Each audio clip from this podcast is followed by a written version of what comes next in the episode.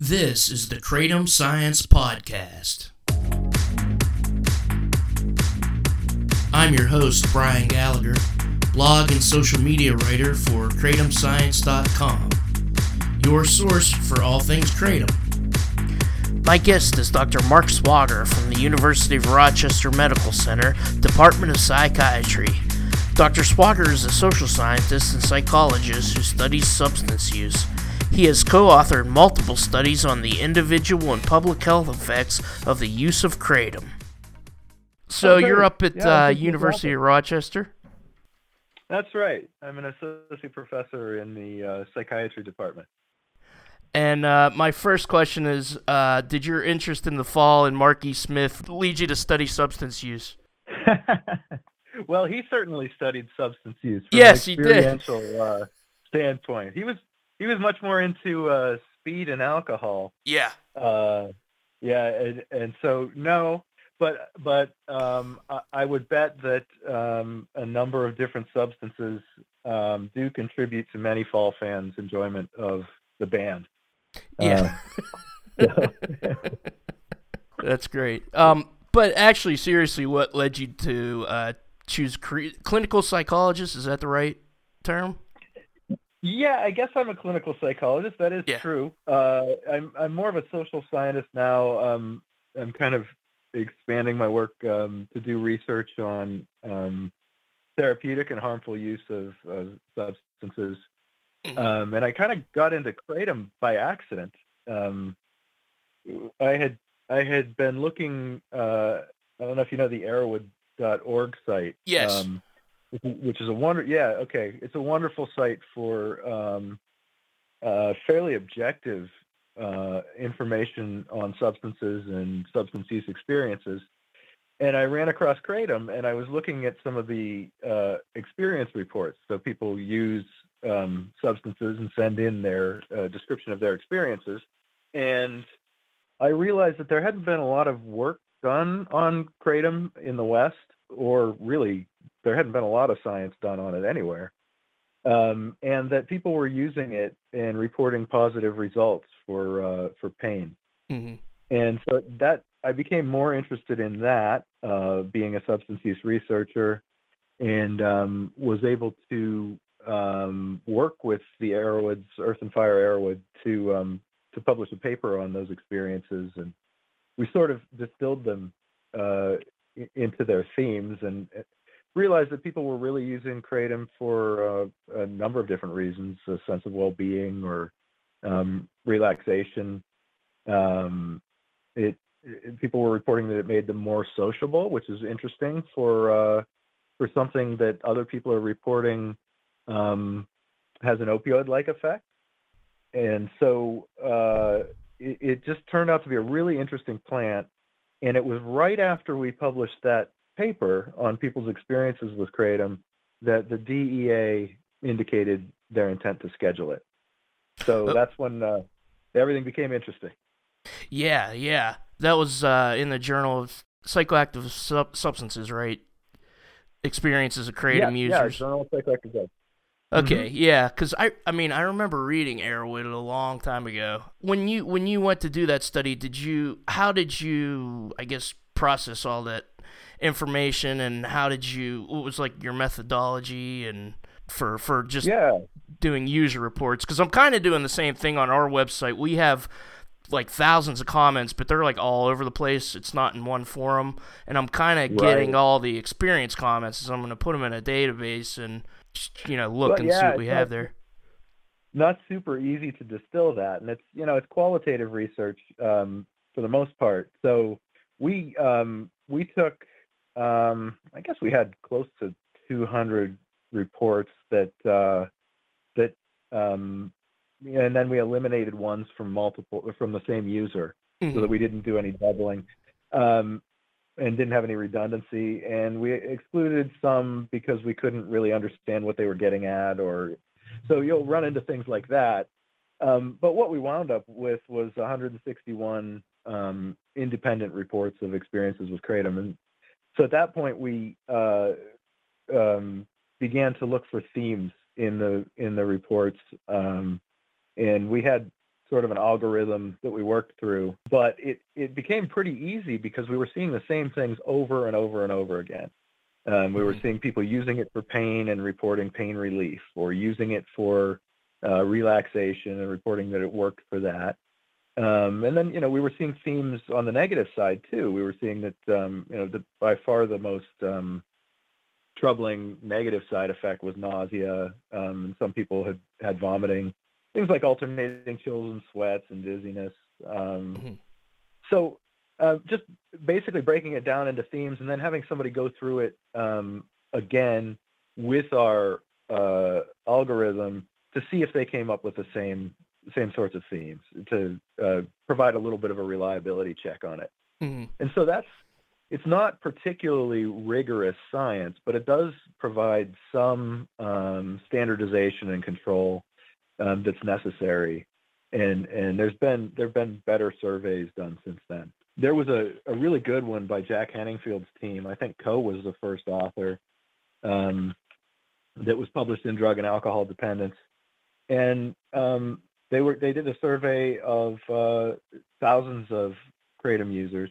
They found um, that people were using it primarily for pain, uh, but also for um, things like anxiety, uh, depression, and post-traumatic stress disorder. Uh, and that that is what we found in a previous paper. We uh, Zach Walsh and I did a uh, systematic review of all the studies we could find on kratom use and mental health, um, and published that in Drug and Alcohol Dependence. And there were only uh, this was 2018, so there were only um, 13 uh, studies of adequate rigor that that we included in that review. But we found uh, the same thing, uh, and it's interesting that really the surveys that have been done thus far in the West really do converge to say that um, people are using kratom for pain and to get off of opioids and other uh, drugs that they don't want to be on. And they're reporting positive effects. They're reporting that they're getting off of opioids. They're reporting pain relief. Um, they're reporting relief of anxiety uh, and depression.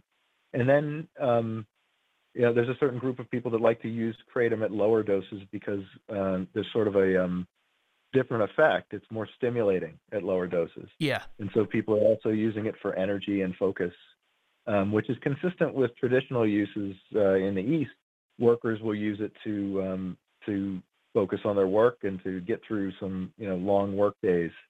And and so really, there's a very clear picture that has emerged across these studies, um, East and West, of what the the range of experiences with kratom looks like. I wonder if it's like a better sample when you go into Southeast Asia because they're all getting it off the trees there, and here you don't know if it's uh, adulterated.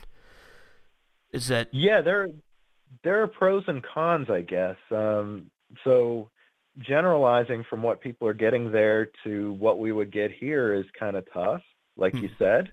yeah? Um, we we might have now. That being said, there haven't been a lot of adulterated kratom products when they look at this, um, but you never know. And there have been some, uh, and and some cases of kratom combined with things that have been deadly. So it's different uh, across cultures in that way. And it's also tr- it's also difficult to get dosage uh, when you're looking at um, you know people people just using it traditionally.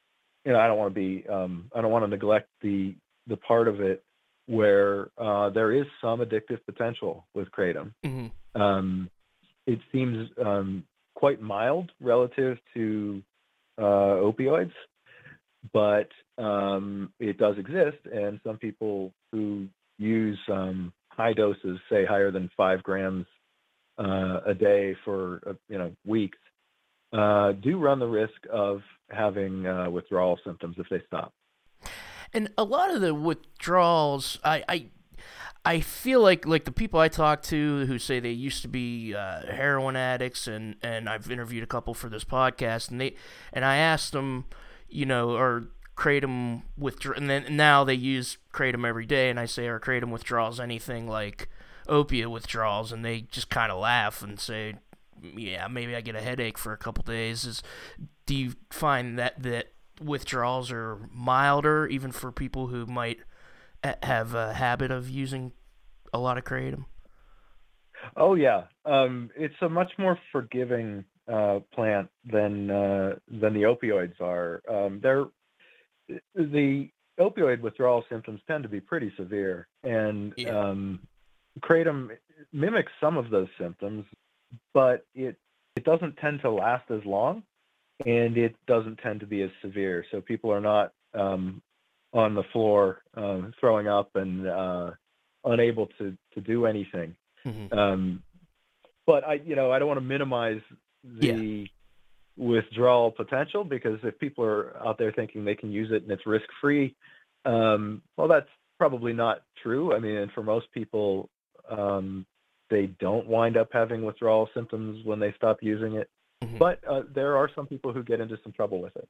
the, the these surveys are are uh, the the one thing you did was International Journal Drugs Policy. It was uh, the challenge of balance, balancing therapeutic potential with public safety, and in Yeah. that it talked about real world data, real world evidence, and the FDA has even said in their own statements that this is uh, a consideration when people are making healthcare choices.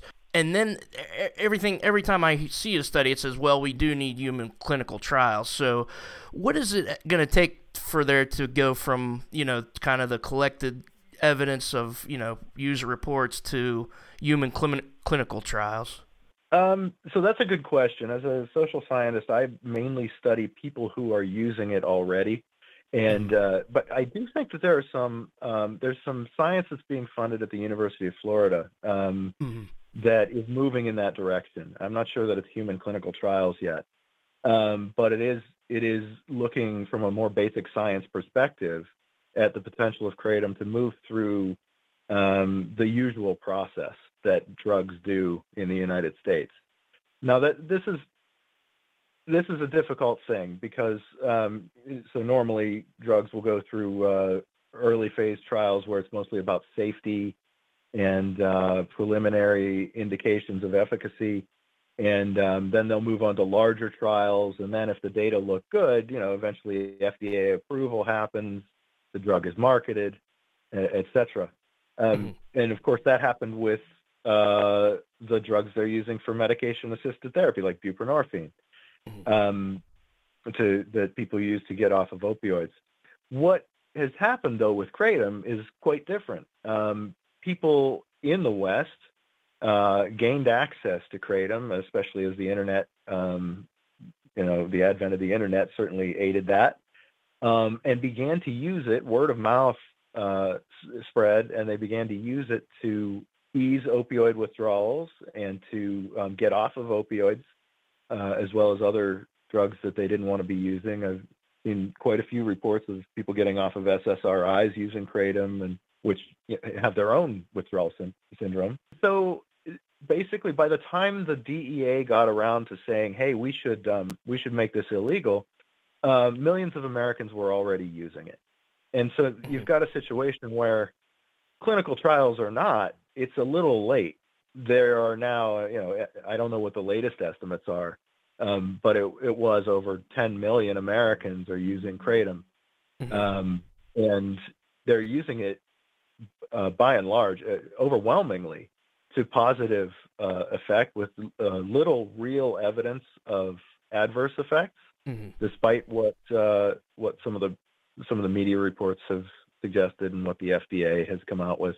That's that's not particularly good science. And so, given that we have this information that all these people are using kratom, most of them to good effect, uh, what what would it do now to remove that from the market? What would it do to make that uh, to ban kratom and um, take that away from those people until the clinical trials can be completed.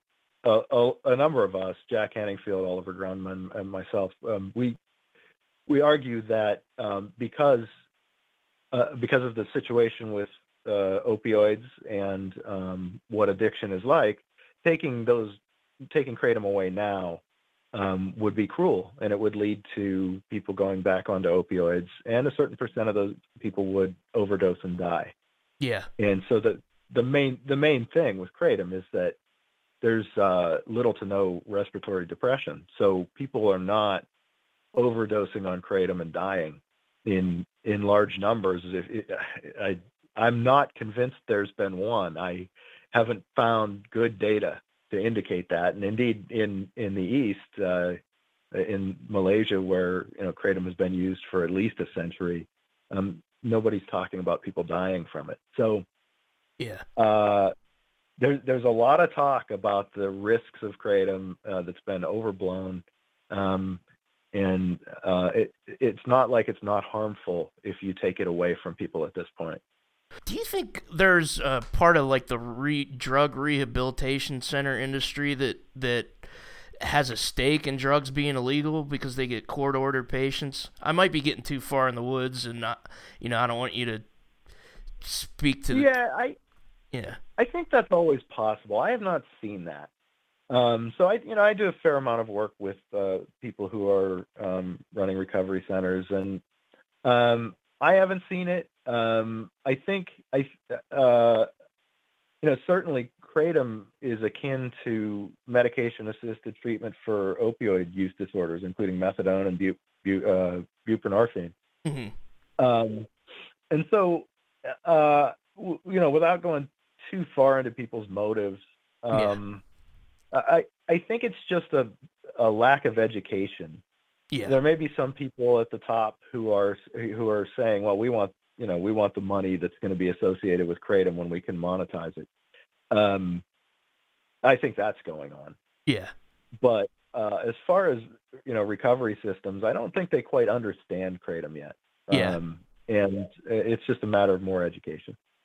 Uh, yeah, because I talked to a guy who was like a big time opiate addict, and he did it. He did like an inpatient detox for 30 days and then he got out and he just started using kratom and he said well they'll kick me out if i want to go back in and, and uh, do like an outpatient thing so i i, I imagine oh, yeah. it would be like just the ignorance of it i think that's true and i think there are more forward thinking places that won't yeah. kick you out i mean it does happen and it's not right yeah. um even you know even using even relapsing on heroin um yeah, that that's going to happen a lot of times before somebody recovers. Should they be kicked out of treatment?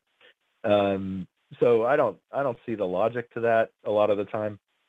But uh, for the most part, I think it comes down to just kratom has not been well understood, um, yeah. and and we're working on that, but it's going to take some time. So kratom is called an opioid by the FDA. Do you do you agree with the use of that term as applied to kratom? Well, it, it's really difficult. Um, you know, it's a partial opioid agonist, so it does act on opioid receptors. Mm-hmm. It's got other things um, going on though that we don't we don't really know about. We don't quite know the mechanisms, which is common with pharmaceuticals and plants. Um, I don't know if I disagree with that term, but it's certainly not a classical opioid. It's uh, it's it, I've heard the term atypical opioid, and um, maybe I agree with that. I think the problem with labeling it an opioid is that people have an idea of an opioid crisis uh, that's going on now. We certainly have an overdose crisis, yeah. and um, labeling it an opioid lumps it in with the uh, medications and illicit uh, drugs that people are overdosing on, yeah, and yeah. really obscures clarity. It, it, it doesn't it doesn't do anything to clarify the situation. It makes it more messy. Yeah. So it's important to distinguish an atypical opioid like kratom that does not cause respiratory depression from the drugs that people are um, are dying from. Public perceptions toward kratom in Malaysia was a Journal of Psychoactive Drugs study that you were you were on. Um, yeah. It seems the it seems like the per- perception difference between users and non-users are kind of the same as they are here with maybe like marijuana, especially like 20, 30, 40 years ago. Um, are do you find like the negative perception and you were talking about how opioids everybody's going to lump it in and it kind of perception kind of leads to drug policy um, which yeah. and it's important is um, are the negative views caused like kratom's prohibited in Malaysia but are the are negative views caused by the prohibition do you think uh, here or there? Uh, oh, in or well, in, in Malaysia, general? and I guess in general. I think in I think in general, uh, people tend to tend to just believe what they hear. So if they, if something's illegal, uh, they make the leap to well, it, there must be a good reason for that. Um, in in Malaysia, you know, I don't think kratom is viewed as negatively as as cannabis is. It's sort of a matter of if the public is convinced that something is a scourge and is going to, to lead to death, then it's very easy to promote a certain drug policy that may benefit pharmaceutical companies um, and and may lead to more sales of other drugs. Um, and so we don't know what all the the goals are there with some of these policies.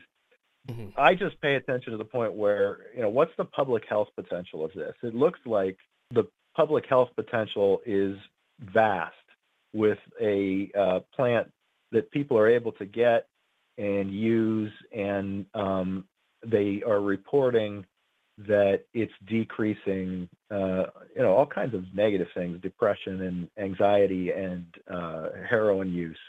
Public perceptions of uh, of a certain of any specific drug are really fed by a lot of things that don't that aren't grounded in reality, and you can see that obviously with the the policy on cannabis and psychedelics um, in the United States. Mm-hmm. Now, uh, it's becoming very clear that cannabis and psychedelics can be helpful. Uh, yeah. And in the case of psychedelics, may be um, one of the more potent psychiatric treatments available. But uh, for years and years, and it's still happening, people were getting locked up. Uh, and, you know, here in New York State, people are still getting locked up for having cannabis. So uh, it, it's it's really it's a it's sort of a political thing, and I try to stick to the public health part of it. To that, I mean, a lot of Americans are kind of forced into self treatment um, because they can't either can't afford health insurance or they can't afford medication or something. Are are there a lot of doctors yeah. that take this, or even doctors, psychologists that take this into consideration? Like somebody somebody might be helped by cannabis uh, or kratom even where it's illegal? Are there a lot of doctors that take that into consideration, or, or, or do most have to kind of follow the FDA guidelines and whatnot? There are more and more. Um, yeah. It's that, that you, that's a really good point. Um, one of the you mentioned that people can self treat with this, yeah. and um, sometimes doctors look at that as a negative thing, and it depends. But uh, there are a lot of people who are benefiting from this who would never go into a hospital or a you know a doctor's office and get a prescription for something um, and and right because of uh, healthcare costs or uh, whatever reasons the, mm. the, medical system is not for everybody um, we'd we'd like to think it is we'd like to make it for everybody but it's not at this point. and so those people who won't do that or can't do that it's important that they have access to um, reasonably safe uh, plants like kratom. As far as the doctors that understand its potential, I think it's growing. Um, I mm-hmm. think it it's a matter of education because we have a system that splits things into good drugs and bad drugs. Mm-hmm. And um, it's much more complicated than that. And because kratom does have some potential for uh, tolerance and withdrawal, um, doctors are wary of it at the outset. But as more papers are published and more uh, doctors are educated on the potential benefits of kratom and and um, what the risks are, and that they're not the the serious adverse events. I mean, it's it's really it's really a low number. Mm-hmm. Uh, um, I, I think that it's going to it's moving in the right direction at this point, and that there are some doctors who will listen to patients and their experiences that value that first and most of all. They're out there. Not a lot of doctors have heard of it, I imagine. And then if you do look it up, um, there's so much misinformation on the uh, on the internet about yeah. kratom that um, it's not helpful. I can see why people avoid talking about it. Uh, yeah. The best situation is if you can find a doctor who will listen to you and understand why you're using it and what it's doing for you, and and really do some research. That's that's great when that happens. Um, it's just hard because uh, doctors are not trained um, on plants like kratom. There was a study that came out called Kratom Use and Toxicities in the United States. You were on a uh, critique of that. It was uh, this guy Eggleston, and um, it, yeah, they took I remember that. they took the Poison Control Center calls. I mean, I once called a poison control center because I got bit by a brown spider, and I thought it was a recluse. Yeah. And the guy was like, the guy already knew that it wasn't because he gets so many calls like that. So, uh. I guess the question is: is it is it good to rely on poison control center calls to make an assessment of how dangerous kratom is? No, uh, it's absolutely not. I mean, that's why we. I think yeah, I already um, knew the answer. yeah, yeah, I know. You were setting me up, and I appreciate it. Um, no, uh, the the uh, we had a couple of those studies in my, you know, when when Zach Walsh and I published the uh, Kratom Use and Mental Health Review, we did include a couple of poison control center studies just to round out the information. But anytime you look at a study like that, there are numerous biases that are not controlled for, and you you pointed it out perfectly. Mm-hmm. Um, if somebody takes a plant and then you know uh, and then has any kind of reaction and doesn't know much about that plant, maybe they took it intentionally or unintentionally, um, they they might call a poison control center and mm-hmm. they might report specific symptoms. And those symptoms may or may not have anything to do with what they took and what they took may or may not have been kratom. It's just a it's a it's a messy way to collect data. Um, it's useful for monitoring general trends but when you try to try to make causal connections you can't. Mm-hmm. and and so when um, scientists publish papers like that where they look at uh, poison control center studies or case studies, um, and they overinterpret. They go too far and say, uh, you know, or at least imply that kratom caused what came after. Mm-hmm. Um, that's that's not rigorous science, and that's got to be um, it's got to be questioned. And I think that's what's happened with kratom is that because it's something that people are talking about um, for reasons of regulatory policy and politics, it is now something that is easier to get published on. So if you've got a case study of somebody who uh, it looks like used kratom and had some kind of result, uh, why not write that up and send it in and see if you can get published? Mm. The problem is that it's just from case study designs, you cannot draw causal conclusions in the way that uh, people want to. And so yeah. we we don't have we don't have data that say um, kratom will kill you if you take it. Yeah. Uh, it's, there's just none none that are are that are that rigorous. But you know, can't rule it out either. Yeah. But yeah. it certainly doesn't look that way uh, from uh, in in most people's case. And I mean, the media kind of took that study and ran with it. I I wrote down some of the, uh, I think I wrote down some of the headlines here, but yeah, Kratom supplements are unsafe for use, causes seizures and liver toxicity. Study says Kratom unsafe for treating addiction and pain reveals new research. And this is all on that oh, Poison Control Center. Herbal supplement used to treat addiction found unsafe by researchers. They took that study and ran with it. Do scientists get frustrated with the media often? Absolutely. Yeah. It's uh it's it's very it's very especially when the FDA is try, is trying to is um well, let's see, how should I put this? Um, seems to be complicit in the promotion of data that are weak uh, and all negative, by the way. So mm-hmm. uh, when you know there are a number of us who've done some reasonably high quality science on kratom, and or at least the on kratom users and their experiences is how I would put it. Mm-hmm. Uh, because you know to distinguish it, it's observational science. It's mm-hmm. distinct from clinical uh, trials, and you know we do take it pretty seriously, and we we do um, interpret it very carefully.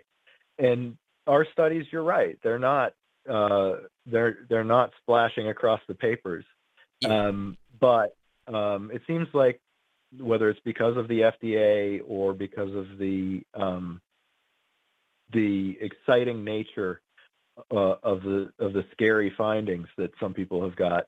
Those yeah. are the studies that have the bullhorn, and um, yeah, it's frustrating. But yeah, we just we just keep um, doing what we're doing and um, and publishing uh, critiques of those studies. Yeah, it, it seems like there's a, like a drug horror uh, fiction genre in the news that it, it's kind of a yeah. you you can plug you can plug it you know you can plug it into the form and get a story from that. Um, oh yeah, for the last what eighty years, ninety uh, longer than that even. Um, the, uh, our our fear of drugs is used uh, to advance all kinds of political and uh, and um, policing agendas, uh, and it works. So they they keep using it. I mean, does that how much does that uh, harm people that actually need help with substance abuse? How much does like prohibition and drug fear hurt people that actually need help? Oh, I think it's terribly damaging. I mean, it's the reason that people go into doctors' offices. It's it's part of the reason that people go into doctors' offices and won't talk about their use of something like kratom. Um, we've you know we've got this idea that uh, there are certain drugs that are bad and will uh, take you down if you uh, take one hit, um, and that idea has has just it's it's used to incarcerate people, which um, you know it's just one of the many factors that go into the reason that people use drugs in the first place is they don't have jobs they don't have good lives they've got early trauma uh, they're in poverty. Um, and so by um, coming down so hard legally on uh, people who are using certain substances. Uh, we just keep the cycle going. Certain people get paid uh, drug users get stigmatized. It's it's really sad. And we should be doing better at this point because it's been going on for long enough. Um, and there's enough science out there to say it doesn't work. Harm reduction strategies like kratom do work, uh, and treating people who use drugs uh, like they're people also works. Um, Yeah. So I, I hope we'll get there. And I think kratom's been a nice uh, a nice way of showing that because you know nobody wants to incarcerate somebody's grandma for for treating her pain with a plant that's relatively innocuous. Yeah, Um, exactly. And, and I think yeah, I think so- like the Yeah. average age is, uh, or maybe like the mean age is uh, like my age, is about forty three. I don't. I'm not yeah, sure. if- yeah. It's not like a not like young people fun teens. party drug. Right. Nobody's running around getting their next fix of kratom to uh, you know go to a rave or something.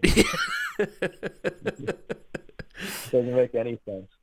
And the one of the Malaysian studies you did, it it um, showed that uh, the people that initiated the use of kratom got uh, out of, of other risky behaviors, not necessarily because, uh, not necessarily possession of legal drugs. It, it's like uh, other risk behaviors like prostitution Oh, yeah. and stuff like that. Yeah. Why do you think that is? HIV risk behaviors.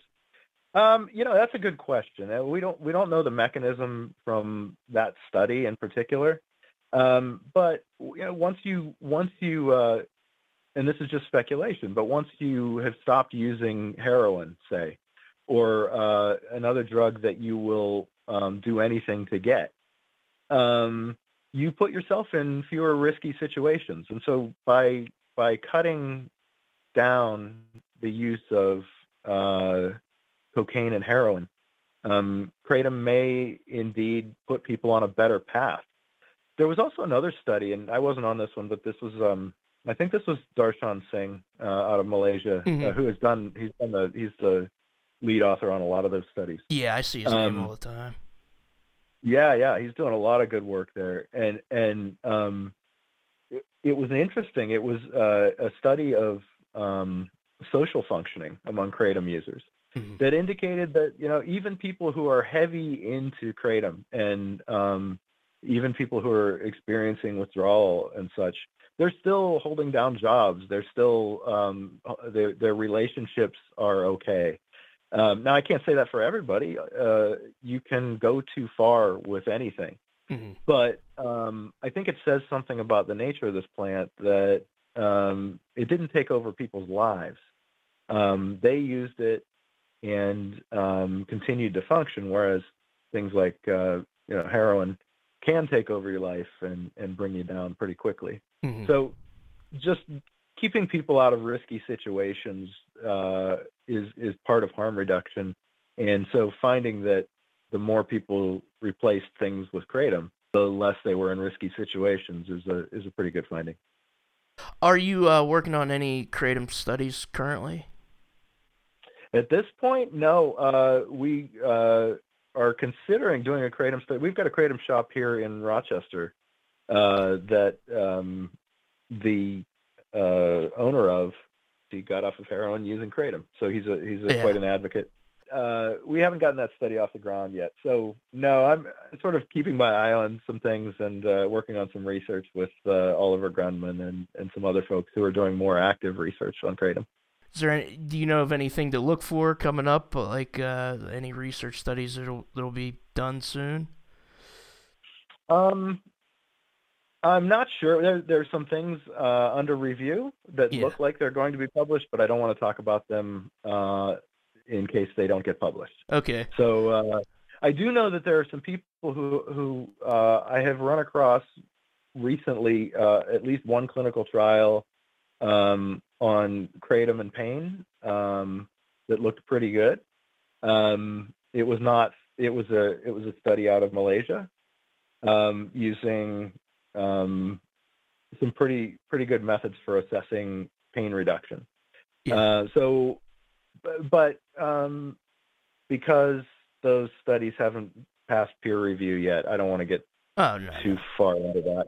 But that is, you know, that is that is the fight now is to is to um, get more clinical trials done and um, move kratom along in that system so that we can know even more about you know potential subtle adverse events uh, or um, uh, uh, effects that happen when you study um, people more systematically because there's always the risk that there are things going on we don't know about, uh, you know, long-term effects of uh, kratom use that we that we can't get from these studies of uh, kratom users that we're surveying. Do you think kratom could possibly uh, be a tool in actual like rehabilitation? Would that be Yeah. possible? I think so. Uh, you know, the problem is we have a very uh, we have a system that has been in place for a long time, um, and it includes a process for getting these medications onto the market.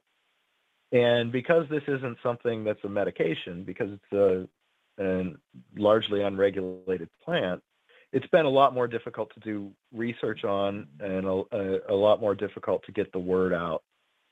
Um, I think it's already playing a role. I think you know since people are already using it for harm reduction purposes and to get off of uh, opioids, um, it's it's already uh, gotten to that place. And there are a few forward-thinking clinicians who are. Um, there was a program in Maine uh, that was using uh, medical cannabis and kratom for uh, addictions. And so there are those programs that exist. There aren't many of them um, and there's not a lot of research on how, how well they're doing. But I think it's got potential, and that there are enough surveys now that show um, that people are using it for those purposes, whether uh, medical doctors and psychologists are acknowledging it or not. It's it's amazing how people speak about it. Like it's you know it changed my life. I get that a lot. Oh yeah, I've met those people too, and you know, so I'm always saying, well, you got to be careful about case studies and and Yeah. such, um, and that includes the positive ones. The observational research shows that it's not just you and the guy you know or the guy I know. When you look at when you look at people who have used kratom, this is by and large their experience. Not that everybody's had their life turned around, Yeah. but that it has made a positive impact. And some people's lives do get changed by this plant. So um, I, I think it's I think that may be in part why it's so uh, controversial is because if it didn't do anything, um, nobody would be after it. Yeah. Yeah. I mean, really. Nobody. Uh, yeah. Uh, I mean, nobody's. Uh, think of think of uh, maybe salvia or something. Yeah. It's like uh, has hardcore effects, psychedelic effects, and uh, no clear medical uses. Nobody, nobody's really going after salvia. Yeah. um, really. Yeah, it, it's not. It's not about the effect. It's about the utility of it. And uh, I think somebody wants a piece of that. It was a privilege talking to Dr. Marc Swogger today. Thank you, Dr. Swogger, for helping the world learn more about Kratom. Uh, links to many of Dr. Swogger's Kratom studies will be in the description. The music is Risey. The song is called Memories of Thailand. The Kratom Science podcast is written and produced by me, Brian Gallagher, for KratomScience.com. Take care.